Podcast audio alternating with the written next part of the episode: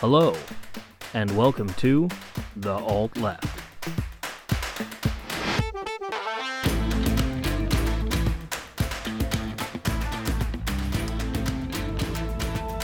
Welcome back, everyone, to episode 38 of the Alt Left. We have a special treat for you today.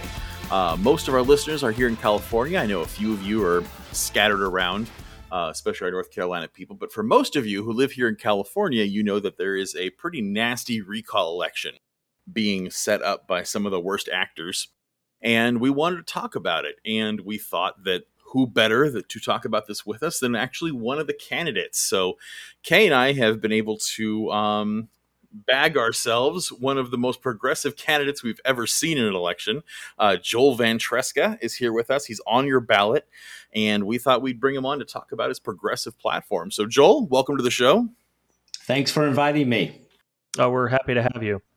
First things first, let's talk about this recall in its existence for the reason it's even here. You know, we've got our perspective from why I think there's a recall going on, but from an actual candidate, what would you say the lay of the land is causing this? Well, a little understanding of the historical context would be helpful. More than a century ago, there was a very progressive movement in California fighting Southern Pacific monopoly that was rigging everything against ordinary people.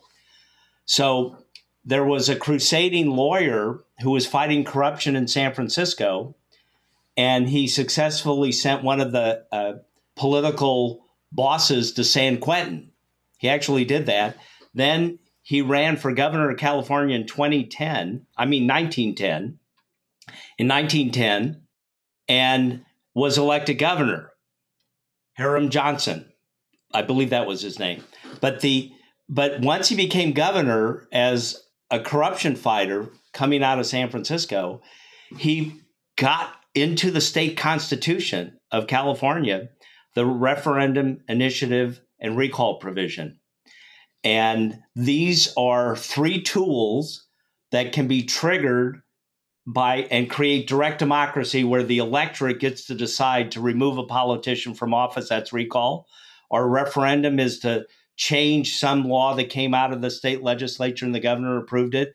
A referendum stops it from going into effect and everybody gets to vote on it to see whether it survives. And of course, the initiative, which allows people to circulate a petition and get issues before the electorate. Okay, so the recall provision is 110 years old. It's a form of direct democracy. And with the current recall we're facing now, there's only been two in the history of the state. In 2003 against Gray Davis, and this year, 2021, against Gavin Newsom. So there's only been two. And so this idea that it's abused, and we use this all the time to get rid of governors that are not performing well, it's not true. It's very rarely used. Okay, now when the recall started, it was clearly a right-wing Republican effort. Yeah. And keep in mind that Republicans are only 24% of the electorate of the state. Republicans have not elected anyone to statewide office in 15 years, and they have really no influence on state government. And in the state legislature, we have supermajorities of Democrats in both the Assembly and the state Senate. Okay, so it's essential that we keep a Democratic governor, but Newsom may be defeated next month. And we should be looking at who is the most qualified Democrat to replace him if Newsom is recalled. And of course, I'm a top Democrat. I'm the most prominent Democrat. And I'm the most qualified Democrat because I have significant government experience, 31 years at the San Francisco International Airport and 3 years working at the Commission on the Aging. These are city and county of San Francisco government jobs.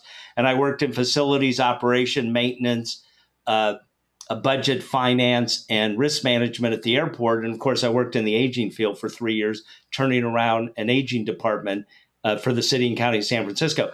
So I have a skill set of, running government programs and managing people and resources efficiently without any corruption or any incompetence. But the recall gained strength because Newsom has faced 15 crises and he's mismanaged all of them, in my opinion. I'll just give you a couple examples. We have 100,000 people in the state prison system. Half of the inmates got COVID. Mm-hmm. That's mismanagement. The COVID-19 numbers, 4 million cases, 64,000 deaths, more deaths in California than any other state in the nation. And then he made mistakes about closing all the schools for a year and a half. And parents in polling shows that they're very worried their kid is falling behind and it's going to affect their chance of advancement in the future. So a lot of public school kids are falling behind. And the science showed that really the schools never should have been closed. You should have kept open the schools with aggressive safety precautions, you know, testing teachers, getting teachers vaccinated when the vaccine showed up more than half a year ago. But the governor closed all the public schools for a year and a half, and we have millions of kids falling behind. And also, if you can't send your kids to school, then how do you go to your part-time or full-time work? It's harder. So there's a whole slew of crises going on in the state. And Newsom, in my opinion, has ineptly, incompetently managed those. And it led to more and more people seeing recall as a way to remove him. And then eventually 2.2 million people signed the petition. 1.7 million were qualified signatures, you know, when the Secretary of State checked them. Mm-hmm. And you only needed 1.5 million. Yeah. And then we found out that 25 to a third of the people who signed the petition, they weren't Democrats. They were independents. They were minor party people. They were Democrats, disenchanted Democrats.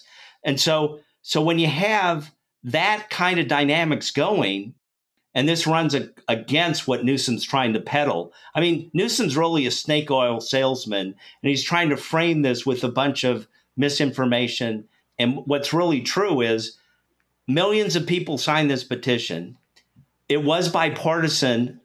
Like I said, a quarter to a third were not Republicans who signed this thing that triggered it. And by the way, a recall will fail if you just have Republicans voting because they're only 24% of the electorate.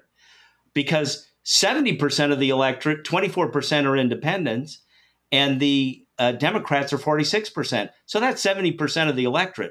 So why the corporate mass media keeps focusing on a handful of Republicans that none of them are qualified to be the governor?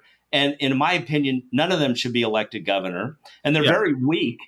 And so what we need to do is, whether people vote yes, no, or don't vote for the first question, they should vote for me for three basic reasons. One is, if you want fundamental change, you should vote for me. If you want an insurance policy to keep a Democrat in the governor's office if Newsom does go down to defeat. And third, if you want to send a message to the powers that be, that the status quo needs to be changed. It's not working for low, moderate, and middle income people. You know, so people can have different reasons to vote for me. But the key thing is this nonsense that Newsom is peddling, that you should just vote no, like Nancy Reagan said, you know, against the war on drugs. And by the way, I'm going to end the war on drugs. Okay, but when you have Newsom mouthing Nancy Reagan saying, just say no to drugs, and Newsom is saying, just say no to the recall and don't vote for replacement candidates, I believe it's unconscionable. It's undemocratic. It's a very foolish strategy. And it could be because of Newsom's ambition and selfishness. The Democrats could lose control over the governor's office. And of course, a Democrat, if they were actually a Democrat who believed in democracy, you can vote any way you want on the first question, yes, no, or don't vote. But you should be voting for the best Democrat on the list of replacement candidates. Yeah. And I believe that's me. Mm-hmm. Absolutely. Up until about a year and a half ago, I was actually a Newsom fan. I had some issues with him. I wasn't a fan of his gas tax, you know, being a tax on the working poor. I feel property taxes and other ways are ways you can generate from the wealthy. But for the most part, I really liked his civil rights stances, you know, especially with the Prop 8 stuff. Gavin Newsom did amazing work, and I was really on his side. And then COVID happens. And I have a different opinion. I actually do think closing the schools is good. My problem is that Newsom did half measures. Is he goes, okay, we're going to close down schools and we're going to make sure that the eviction moratorium holds in California, but then he gives no assistance. And so you've got kids who aren't going to school who have to stay home, but he's not giving out vouchers for free childcare. He's not giving assistance to families who are in desperate need. And yeah, sure, you can hold off on the eviction moratoriums, but what is that? As soon as that ends, how do you help people who are 5 months behind on rent? Because what happens? They're just going to end up being thrown into the street with nowhere to go. That doesn't help anyone. They did actually have the economic relief package here in Southern or in California, where he's promised to actually give that assistance. But and by the way, the assistance is temporary till after the recall. Then you can get evicted, and then the government's not going to pay your rent. Well, and that's kind of what I was getting at. Is like, it's only temporary. It's only a portion of the problem here. You know, we talk about your particular platform. You know, I get kind of a waste not, want not attitude or vibe from it. And considering that, you know, you've talked about this recall election. His normal term would have ended in November of 2022. This special election is costing $276 million to administer. Do you think it's kind of wasteful? Considering that he will be out of office, assuming that he were to be voted out in a year. Well, whenever an election cycle comes up, it's up to the voters to decide what kind of direction they want to go at that point in time. You know, and I'm for more elections. I'm for people voting more. I'm never going to tell people not to vote, you know, or suppress votes. I mean, that's ridiculous. But the reason why the price tag is so high, it's because he shortened when the recall was going to happen. If we had it, let's say, in the first Tuesday of November, we would have saved $100 million. But he didn't want to do that. And my belief is he knows at the height of the fire season, you know, the risk, the peak for the fire season and the potential rolling blackouts by the utility companies, he knows that that's at the end of September. So the Democrats who control the Assembly, the State Senate, and the governor's office, they said, well, we got to do that before the wildfires and the blackouts hit us, because that's going to make a lot of people upset. So he sped up the election, and then but everything that Newsom did, he made the election more costly.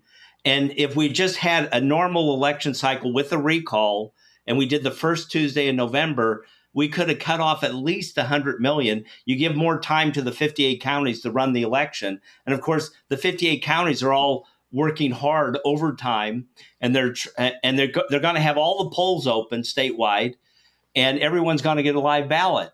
So the live ballots are prepaid postage. That's fine. I think it's great that people have live ballots. It's prepaid postage in case you don't want to stand in line at a polling place. But all the polling places will be open just like a regular election. Everyone will get a live ballot, but they can vote in a polling place or send in their ballot. But everything that Newsom did, he added more and more cost to the election. And in my opinion, if we had a regular election the first Tuesday of November, which for most of the year we thought was going to happen, then it would have been at least $100 million saving to run that election, and the 58 counties could have run the election more smoothly. Fair enough. What I think Newsom was thinking is, we got to get this done while I'm ahead in the polls and before the fire season peak and we have rolling blackouts. And of course, that's a very cynical way to think about democracy. Yeah, and that's very fair. And I got to say, as someone who lives in Southern California, who up until very recently, I just recently moved, but I was a SoCal Edison company customer. And man, do I have nothing good to say about Edison. We were affected by their massive rolling blackouts as soon as we had the winds pick up down here, you know, because they didn't want to pay to fix their infrastructure. And one of the things on your platform is, I'm going to quote it here, you say, restructure energy utilities into a full-service, consumer-owned, statewide public power system. Now that gave me goosebumps. I really like that. I think we need to reverse the private ownership of utilities. Elected governor, what would you do about that? Now, I've been a leader for public power, which is basically consumer-owned electric utilities with lower rates. You pursue renewable energy. You operate safely and efficiently. And like Sacramento has a public power system, they have lower rates and they're run very well.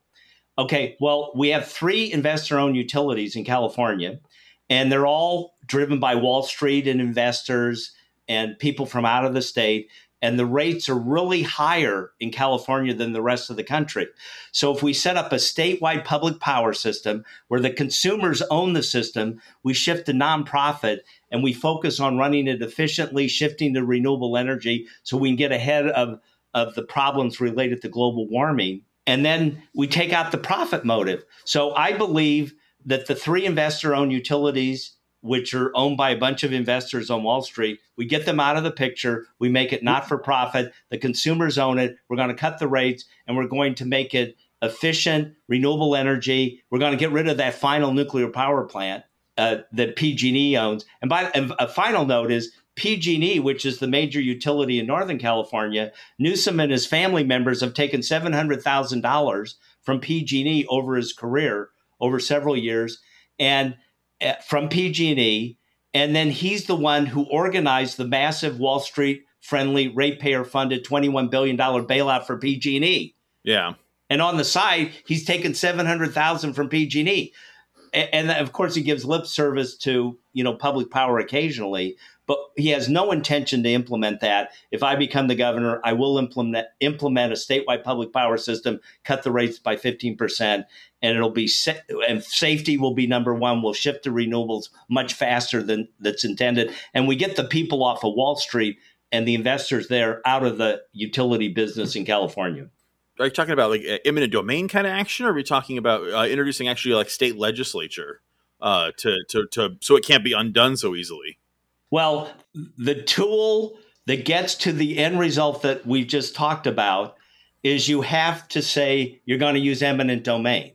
Mm-hmm. Then once they realize the handwriting's on the wall, they'll negotiate a transition period, and we'll get the investors out of the process. We'll get the stockholders out of the process, and we will create a statewide public power system that benefits all of us. But you change law, regulation, and policy as needed, but you need that big stick of eminent domain, and we're going to do it because it's in the public's best interest. The three investor-owned utilities, they're burning down the state. Yeah. A lot of their equipment is causing these fires. They have erratic service. They do blackouts. They're not operating their system safely. And it's because they're siphoning off their profits to the people on Wall Street. And this has got to stop because we have a serious problem with rolling blackouts, a serious problem with wildfires. And the way we solve that problem is setting up a statewide public power system. We should have done it a long time ago. And I know how to do it. I've been fighting for it in San Francisco since 1979. I know what needs to be done in terms of law, regulation, and policy. We will be using the threat of eminent domain to create a very quick transition period so we can get a handle on our utilities so they help our businesses, help our residents instead of hurting us. This has got to stop. Yeah. So we've talked about, you know, lowering costs for everyday people. And we really like that. On your platform, it states that you want to reverse growing economic inequality and expand economic democracy. What does this look like to you? And does it include a universal basic income? That could be part of it. Now, let me go in reverse order. Economic democracy, if people have long memories, Tom Hayden in 1976 ran for California U.S. Senator, and he put out a whole platform with ideas full of what he called economic democracy. But basically, you empower the labor movement, you support cooperatives, you support entities that are not for profit, and you make them a growing part of the economy. So if people have easier access to unions, if they're more interacting with cooperatives, they're not for profit, and the workers are the ones getting the gains, not people who are investors on Wall Street. And then another thing is, which is a key part of my platform, is I want to enact as quickly as possible universal, high-quality healthcare and education, cradle to grave for all the residents, and pay for it by three methods. One is if you're doing well in your career and you're making more than $50,000 a year and you're doing your regular 20 to a 40-year career, you'll pay a payroll deduction that'll pay for one-third of it. Then the second third will be we'll combine the federal, state, and local government, all those tax dollars spent on healthcare and education, we'll combine that. That'll pay for a third. and we'll get permission from the federal government to do that. And then the third thing is I'm going to increase taxes on wealthy corporations and wealthy individuals to pay for a third. And we'll keep expanding the cost until it does what it's intended to do, to enact high-quality education, healthcare, cradle to grave for all residents in the state of California. And it means that the patients and the students and the users of these services no out-of-pocket costs when you get the service. And so you're not going to get a bill. There's no bills. There's no debts. There's no fears. When you need healthcare, when you need education or training, you go get it. It's accessible. It'll trigger massive opportunities for the individual. And those who want to seize getting more education and opportunity and having good health, by the way, they'll be able to get better training, better educated. And instead of making the minimum wage, maybe they can get $40, $50 an hour and move up the economic ladder. But on the minimum wage, what I want to do, and I want to talk a little bit about small business, how they'll be benefiting by this program, is that the minimum wage right now is $14 an hour. And I will take it immediately to $16 an hour with every year getting a cost of living increase. So it stays up with purchasing power. So anybody who works full time, they're going to be in the $30,000 range, and their purchasing power will never shrink again. That's going to be the floor.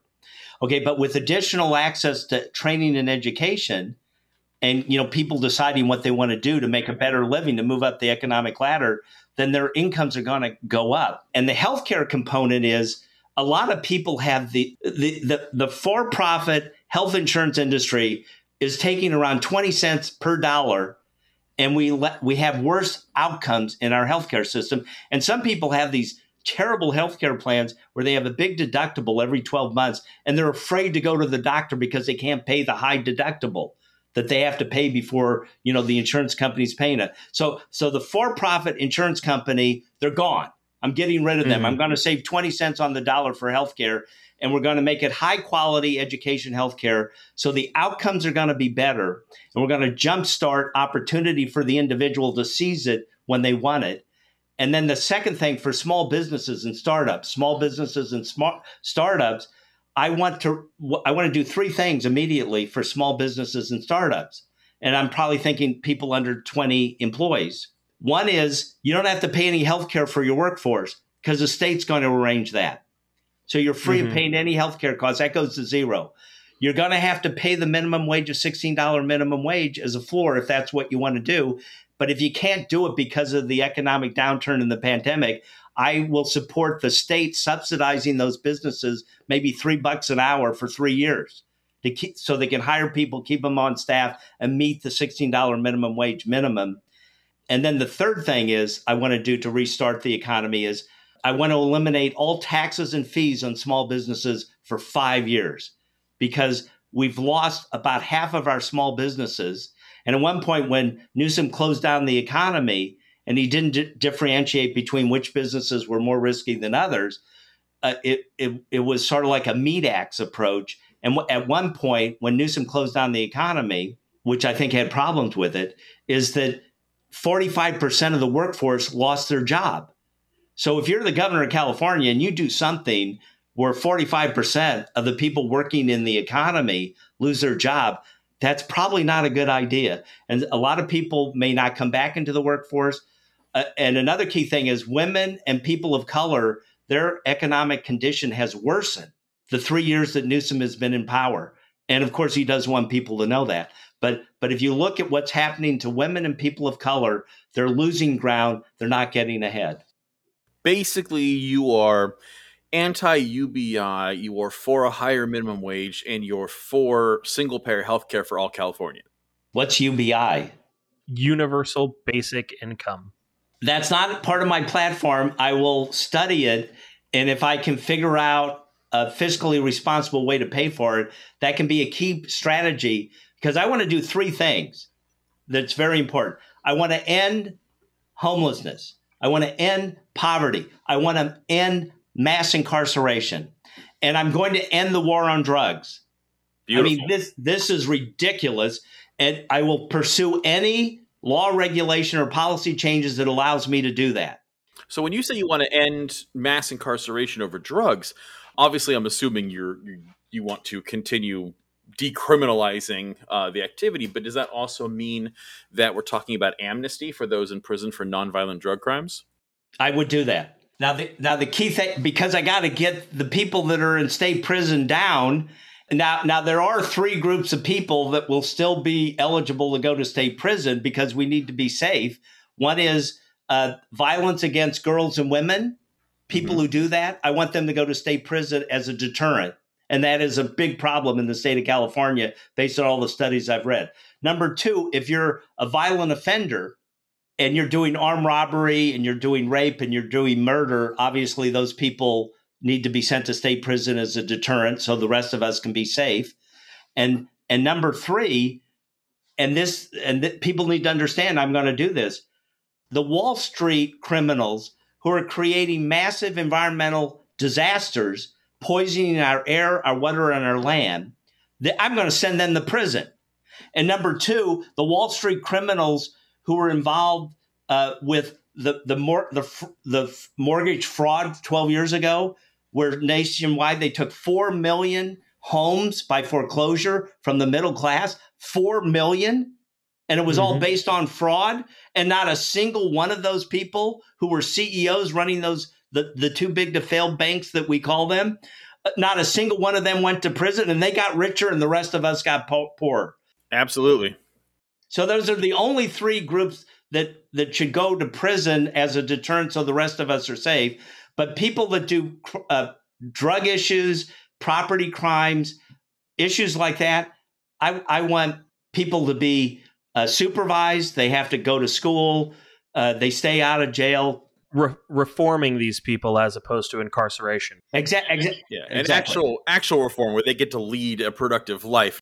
There's a lot of measures that we have where people who are felons who have served their time were not only disenfranchised from voting, but they don't have access to SNAP benefits and Section 8 housing, and they can't even house with people who receive benefits, which just creates the same cycle of a problem. So would you be in favor of also eliminating those roadblocks so that when people are released... When people are released, all their civil rights should be restored. And if they're having a tough time, I have no problem with giving them government assistance. I do think the government should be an employer of last resort for part-time and full-time people. When people get out of prison and you don't give them any help or support, then all you're doing is setting up them to do more crimes and be headed back to prison. Okay. Yep. And by the way, we're spending $120,000 a year for every inmate in our state prison. Well, I could send two people to Stanford to pay their $60 tuition. But besides that, you could pay three people $40,000 a year to do anything. Exactly. One inmate. Yeah, I mean, that's two people who could earn $60,000 a year. So spending $120,000 on every state prison, a person who's in prison. This has got to stop. Now, I know there's a bunch of economic forces that want to waste all this money, all this taxpayers' money. But what I want to do is create an avenue when people get released from prison. And I will do a lot of amnesty. So if a person did not engage in violence, I'm going to release them, but I'm going to make sure they're in a comprehensive program. They'll probably be on parole for a few years. I want to encourage them to get training and educated. And if they need government assistance or help so they're not homeless, I would support that. But generally speaking, anybody coming out of prison, they already served their time. And I believe that all of their civil rights should be restored. And if they're still struggling because of challenges or trauma that they faced in their life, I think there needs to be a comprehensive program to help them, because I don't want them to go back to prison, and I don't want them to, hurt other people physically or otherwise. That's fantastic. Yeah, I couldn't agree more with that one. So yeah, I mean, it sounds like, if I could be reductive here, a lot of your policy is based around government should be here to create social safety nets and increase the well-being of people more than anything else. Yes, and I'm very comfortable with 50% of the economy being in the private sector. It can be driven by for-profit motives. But where I want to take state government, county government, local government, I'm very comfortable with 50% of the economy being government. Now, I want to reduce waste and inefficiency and corruption, of course, and I want economies of scale, and I want people to access high quality education and healthcare, which we talked about earlier. And so I will, you know, I will do audits. I will make sure people are held accountable. I will get rid of the mismanagement and the corruption in state government. I'll have all the major departments audited within the first 6 months. And if the recommendations or findings suggest that we need to change law, regulation, or policy to make state government operate more efficiently, I'm all for that. I worked at the airport in San Francisco for 31 years. Part of our mission was always to continually improve what we were doing for our customers, to get rid of corruption, serve our customers, and provide high-quality service, and also to constantly improve. And of course, that is my mindset as a prior manager. So I want the government to operate and improve all the time, and I want accountability for mismanagement and corruption, and I'm going to root that out. Now, one of the other things I noticed on your platform in terms of accountability and corruption is you're saying you want to remove corporate influence and private money from politics, and you want 100% publicly funded candidate campaigns, which I think that's interesting. So basically, are you saying there would be like a spending cap limit on a campaign, and it would only come from public funds to basically even the playing field, so that a corporate donor couldn't buy candidates or decide who's on the ballot? Okay, well, the reform that I want to push, and I'll get into some of the details, I want to remove the corrupt influence of private money from politics, and I want to mandate 100% publicly funded candidate campaigns and elections at the state level, the county level, and the local level throughout the state of California. And what that means is you get signatures on a petition, you jump through hoops once you qualify for the ballot, and you agree to participate in debates. All the money you spent has to come from clean public money that's all audited. And you can't spend your own money. You can't take anyone else's money. And once you qualify for the ballot, it's a level playing field. So 100% publicly funded, I mean 100% publicly funded. Now, because of Citizens United at the federal level, where the Supreme Court believes that private money is free speech, and they can corrupt everything by overwhelming, the top 1% economic elite. They overwhelm everybody. Okay, what I will put in place until we get Citizens United change at the federal level is that when dark money comes in, independent expenditures from the top 1% economic elite, and it floods into a local, a county, or a state race, whoever they're attacking within 12 hours, I'll force them to disclose it. And then the candidate that they're attacking, I will give that candidate an additional $3 for every dollar they spend. So it'll be a 3-to-1 match. It'll be given to who they're attacking within 12 hours. We'll make sure that there's no funny business going on, but we'll require disclosure where the dark money's coming from. Whoever they're attacking, they'll get a 3-to-1 match on what the other side is doing. And after a few election cycles, the insiders, the corrupt forces in politics, the top 1% economic elite, all the lobbies, they're going to figure out they can't meet this. They can't meet this. It's not sustainable for them. And then I will get all the corporate special interest money out of politics. And of course, we need to change Citizens United. And I do support a constitutional amendment, which is long overdue, that there should just be 100% publicly financed elections nationwide, no corporate money, no private money. This is why our politics is corrupted. Couldn't agree more. I actually agree with public campaigns. Same here. Speaking of public funding, one of the last ones that I wanted to ask you on before we get into the nitty gritty on things like Larry Elder and Newsom, you're the only California candidate I've seen in my voting lifetime who actually wants to talk about free public transit. We've heard things from Newsom about light rails and that kind of thing about establishing transit, but never that it would be free to the taxpayer. Now, I'm a bus driver. I work in the private sector, but I used to work for the county, and I always felt that it should be free anyway because the money they take in is nothing. It's all taxpayer funded anyway, and it seems that charging a paltry sum only hurts the people who are in the most need of public transit. Would you agree with that? Yes, and that's a very good economic argument. The big issue here, in my opinion, is Law, regulation, and policy should be set up for free public transit in our major cities, and the major cities should be linked by high-speed trains, you know, which will take a few decades to do that. But in our big cities in California, public transit should be safe, reliable, on time, and free for the user. Mm-hmm. And then that allows people, if they're in good health and they're younger, they don't need the car. You know, they can rent a car if they're on vacation, and we can have a program for that and make sure it's an electric car. So they can rent an electric car to go on vacation if they want to, you know, travel around the country or within the state. But they don't actually need a car in front of their house or in their garage. And by the way, because of the cost for owning a car, you know, for the gas, the maintenance, et cetera, it's about $5,000 a year. A lot of people can't even afford that because, you know, there are more modest means. But the whole strategy, if we're going to address global warming, we have to get people out of cars and on the transit where we can in our cities. And then, of course, when people are in vehicles, trucks, delivery trucks and cars, we want them to be electric and charged using clean, renewable energy. And we need to do this as rapidly as possible.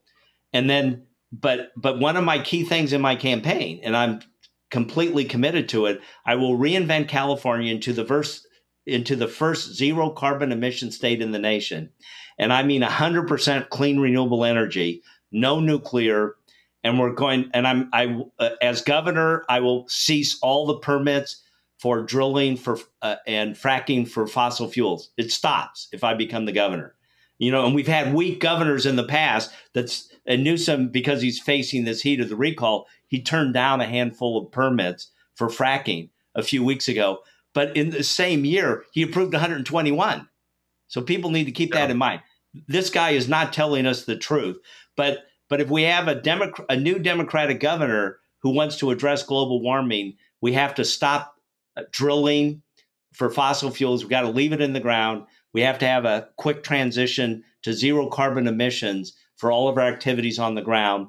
And I totally understand that the shipping industry and the airline industry are problematic because they have no technology other than burning a bunch of carbon, you know, over the ocean or up in the air. And we got to stop that, which I'm committed to that. And but everything on the ground in California, our commerce, our jobs, how we move around in our transportation, we can do it by 100% renewable energy. And we will have wind farms, we'll have solar power plants, we will do geothermal, we will do hydro, you know, which is becoming less effective because of the drought. But all the renewable energy sources, we will maximize and create more generation. And part of that public power system we talked about, we will have a complete system that involves transmission, generation, and distribution of the power as efficiently as possible. But back to the free transit. A key part of transitioning to a better future is we want to get people out of cars and on their transit. We want to make it convenient, safe, no cost. And you don't really need to own a car for those that don't want to own a car because it's expensive, you know, they're facing more challenges. But I'm totally committed to within big cities, free public transit, safe, on time, no cost to the user. And then high-speed trains between the major big cities, which we can probably have up and running within 20 years. I would love to see high-speed rail in between all of the major cities here. Absolutely. God, if you could take a train from LA to San Francisco in an hour and a half, that'd be amazing. Well, and really, you really only need one train that goes from San Diego to Los Angeles to San Francisco, because anything really north of that is not really that huge of a city. And then Sacramento is so close that you really wouldn't even need a high-speed train for that. Yeah, you could between San Francisco and Sacramento. So I would love to see high-speed train.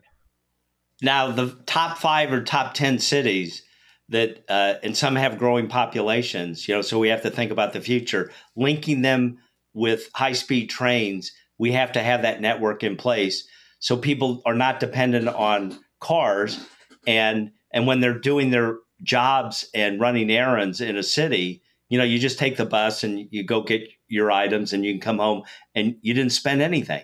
and you didn't add any more. You added no carbon into the atmosphere because all the buses are going to be electric, fueled by renewable energy. Yeah. And I think, you know, one of the words you used was rapid. And I think that's something else you don't hear enough, is that this is literally the fate of the planet's at stake at this point. We've hit a tipping point. We've passed it.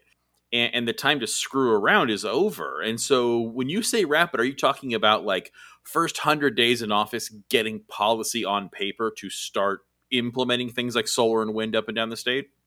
Well, keep in mind, part of my background is in the 1990s, I was a city and county of San Francisco environmental commissioner, and I helped write and get adopted the first sustainable plan for the city, which was a landmark document.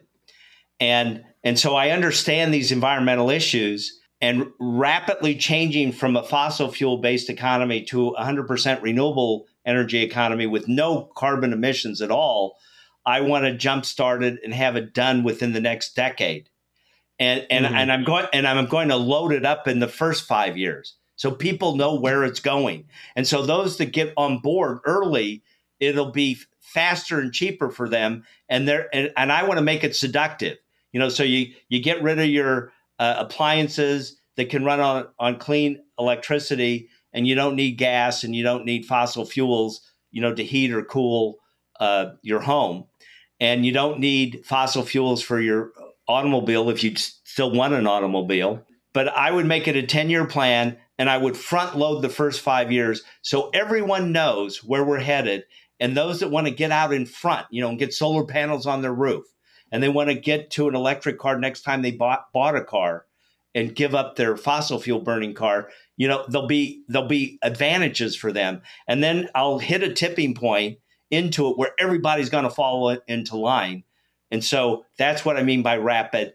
10 years, front load most of it in the first 5 years. Those that get with the program, they'll save money. And when they make these big decisions, you know, they're going to make sure they're getting cars or trucks, other resources that they're using. They're going to start thinking, whatever I do, it needs to be free of burning fossil fuels and putting carbon emissions into the air. We got to break this addiction. We have to stop it, and we have to do it very rapidly. And if the most populous state in the nation does this, it'll have a tremendous it'll be a tremendous model for the other 49 states, and we can provide leadership to the nation on how we're going to jump over all of the obstacles and the technical problems, and nothing's going to slow us down. Okay. And when people say they can't do something, I'm going to bring in technical experts who are going to tell me how to do it. So anybody who's an obstructionist, they need to get out of the way, because we have to do this to save the planet and to save the quality of our life. And when we do it faster and faster, guess what? The clean air in LA, it becomes clean again. The air in the Bay Area becomes clean. And if we control the wildfires, our air remains clean. And a lot of the bad air in the state of California, it is making a lot of people sick. There was a new study that came out that showed that the wildfires, which we failed to control, which we can talk about that if you want, how I would try to control it.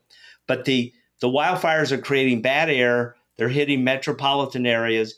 And the people that are older and vulnerable, they're getting sick and dying from this. And it's got to stop. So what about people would you support some, I don't know, I mean, this is off the top of my head, like a buyback program for gas guzzling vehicles, or how would you help people who cannot afford to upgrade to an electric vehicle, who are literally keeping a fuel inefficient, a fossil fuel inefficient vehicle because of economics? Well, as I said, free public transit in our main cities where you don't need a car. But if you do need a car for some reason, I don't want you to buy a fossil fuel burning car. I want you to buy an electric car that's fueled by 100% renewable clean energy and of course, no nuclear.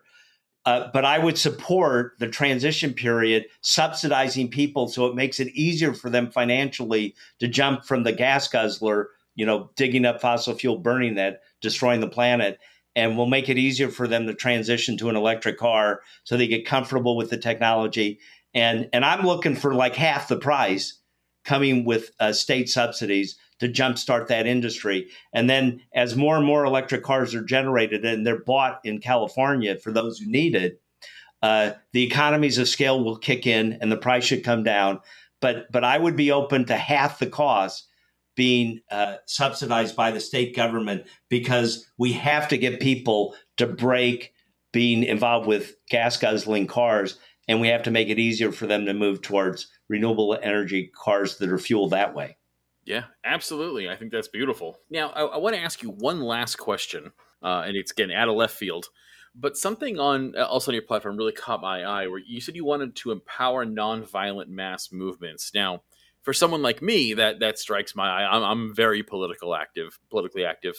When you say this, are you talking about supporting, grassroots movements, or are you talking about taking actions towards things like police calling unlawful assembly on peaceful protesters, that kind of thing? Or where do you draw that line, and what would you do as governor when you talk about empowering nonviolent movements?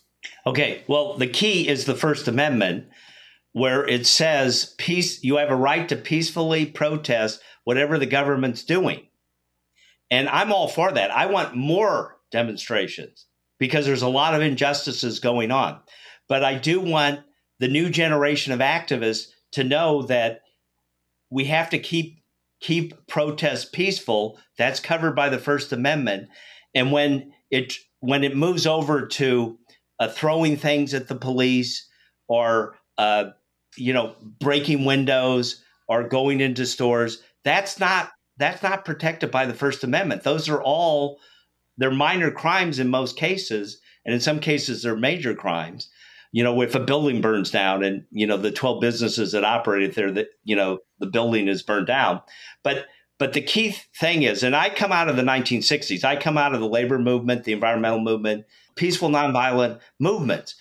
And I believe that if we teach everyone in the state what peaceful assembly means and protest, we'll have bigger protests, we'll have more people involved, and it'll have my back to move the state legislature to the left, and I can move the state to the left.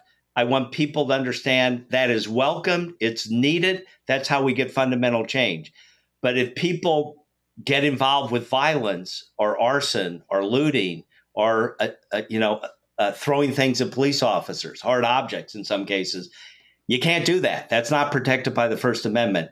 And so if we're going to get fundamental change, we have to all understand nonviolent mass movement to get fundamental change. If we stay focused on that, we're going to get the changes that I'm talking about in place faster.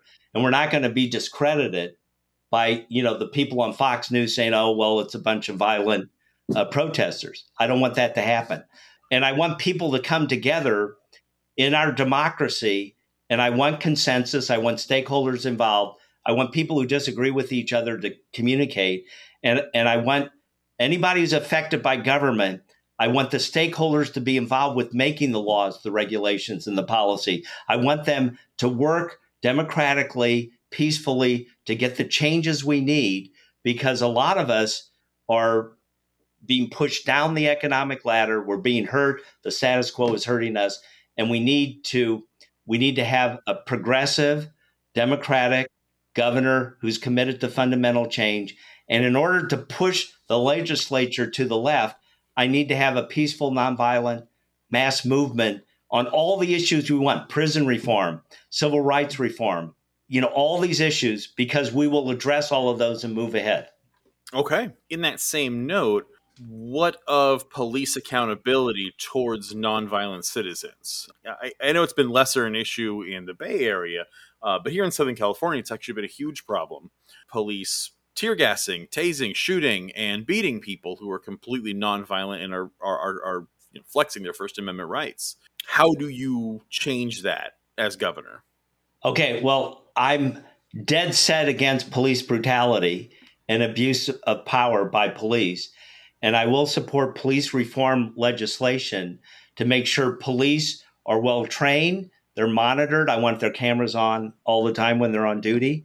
And I want accountability. And the people that are abusive and violent, who are police officers, I want them off the force.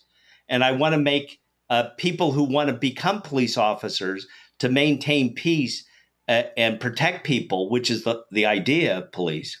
I want them to join the police force, and I want the police force to be diverse. and I want a mix of young and old, and I want better training. I want accountability. But police officers that are abusing their power or using violence, I want to stop that. And I am totally committed.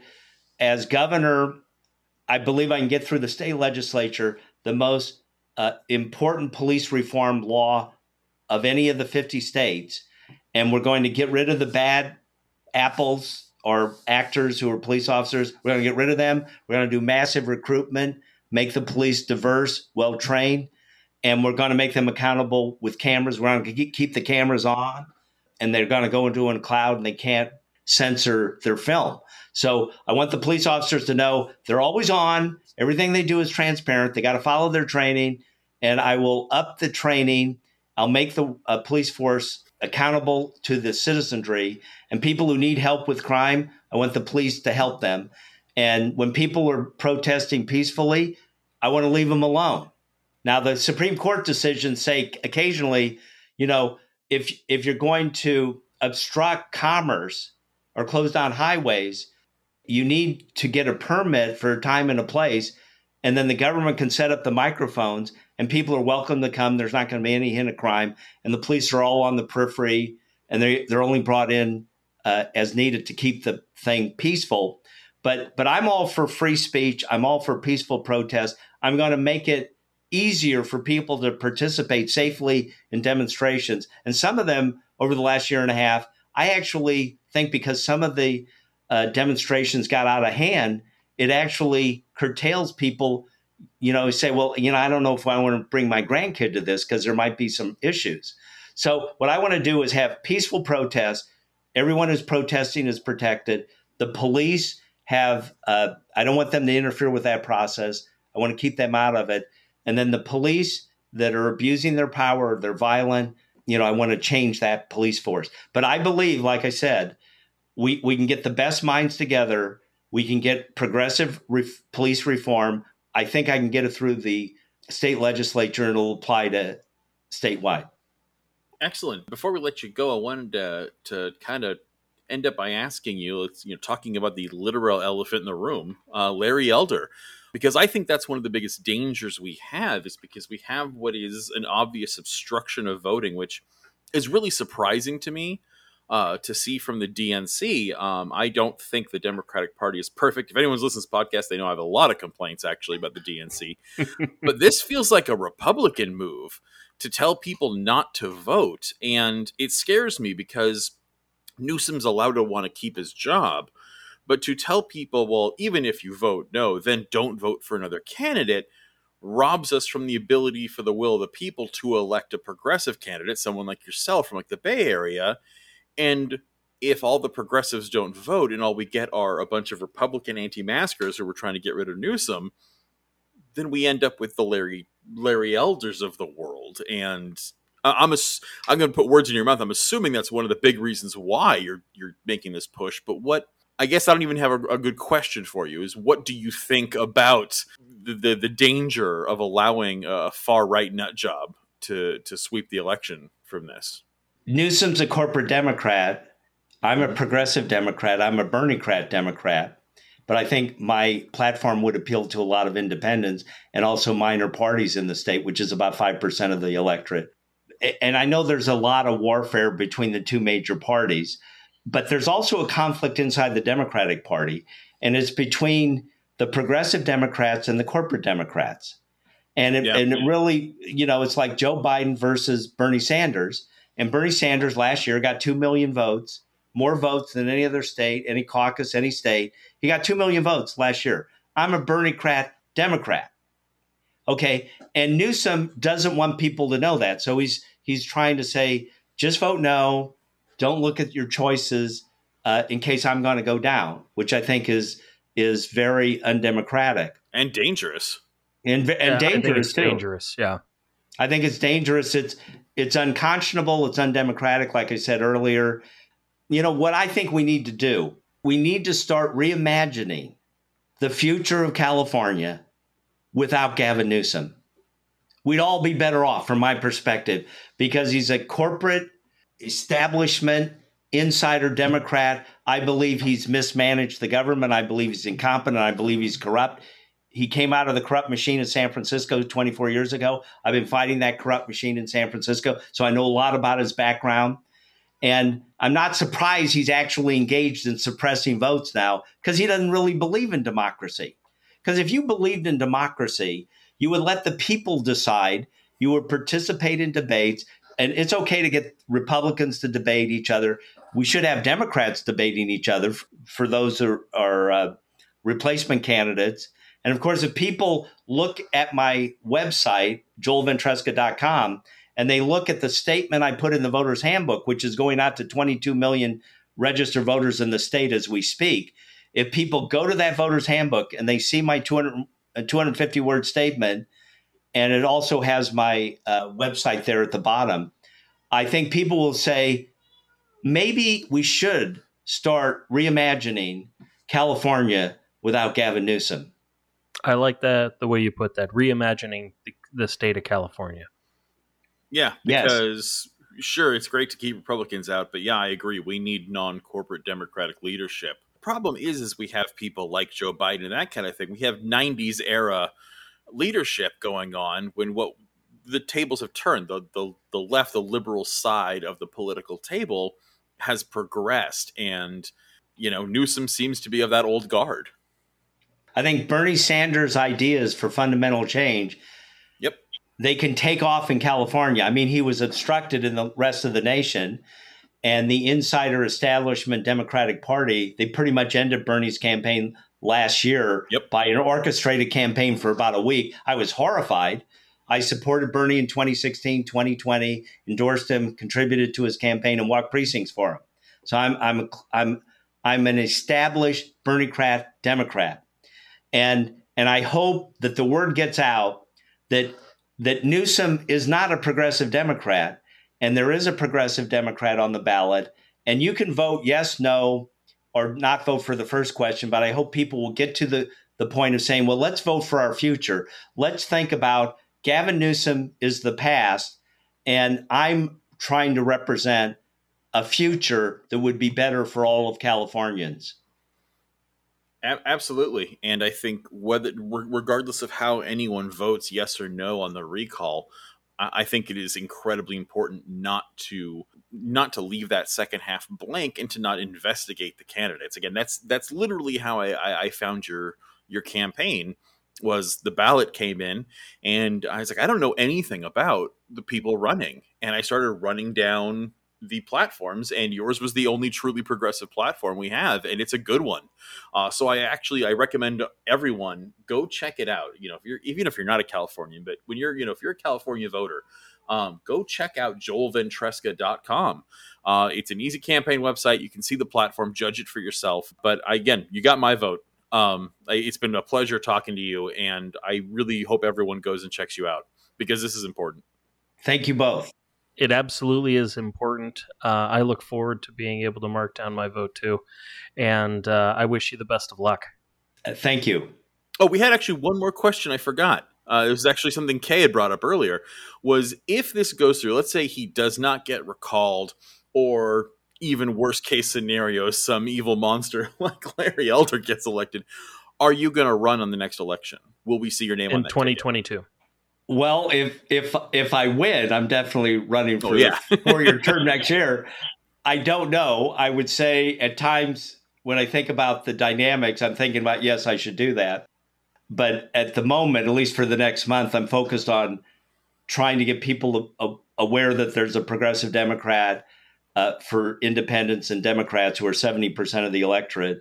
And I want them to vote confidently that if they want fundamental change, if they want an insurance to keep a Democrat in the governor's office, if they want to send a message, I hope they will come together in my campaign and vote for me and say, well, that's the wave I want to ride on the surfboard to the shore. All right. Well, I appreciate you taking time for the little people and coming on the Blue Collar Progressive Chat with us here. Thanks for taking the time to do this. This was great. I think we need more information as Californians on who's running. This is important. So again, everyone, please go to joelventresca.com. We will post his link up on the Twitter that we have, and go check him out and go make an informed decision. And for the love of God, do not leave ballots blank. That is not how elections work. That's not how democracy works. The will of the people needs to not be muted by a political party or an agenda. Yeah, do not abstain. Do your research and find out which candidate's going to be best for you. Hopefully that's Joel. And I'd like to say, Joel, thank you very much for coming on. We really appreciate it. Okay, thank you both. And if I become governor, you guys can do the first interview with me. Screw that. I want a job. Sounds like a plan. Well, thank you, Joel. And that was our interview with gubernatorial candidate Joel Ventresca. I hope you liked it. It was a lot of fun doing it. He's a pretty down-to-earth guy. I agree with him on 99% of what he said, which in my book makes him an ally. I like him. He's definitely... God, he reminds me a lot of your platform, Kay. He is very close to a lot of my beliefs. Yeah. There's a couple of things that I disagree on, and I wish that he were a little stronger on. But you know, overall, I think that he's a good, solid candidate and a good person who wants to do what is right for the people of the state of California. Yeah, he clearly has integrity. This guy is not a corporate shill, and I definitely think, regardless of which pieces everyone agrees with or not. I think he's a move in the right direction, and I definitely think he's the most progressive candidate by far. 100%. So thanks for being here with us, guys. I hope you liked it. We loved doing it. The Alt Left Podcast is coming up. So thanks for being here, and we will see you all next week. And until then, take care of yourselves. Take care of each other. Do not leave the second half of your ballot blank, because that's ridiculous, because the revolution is you.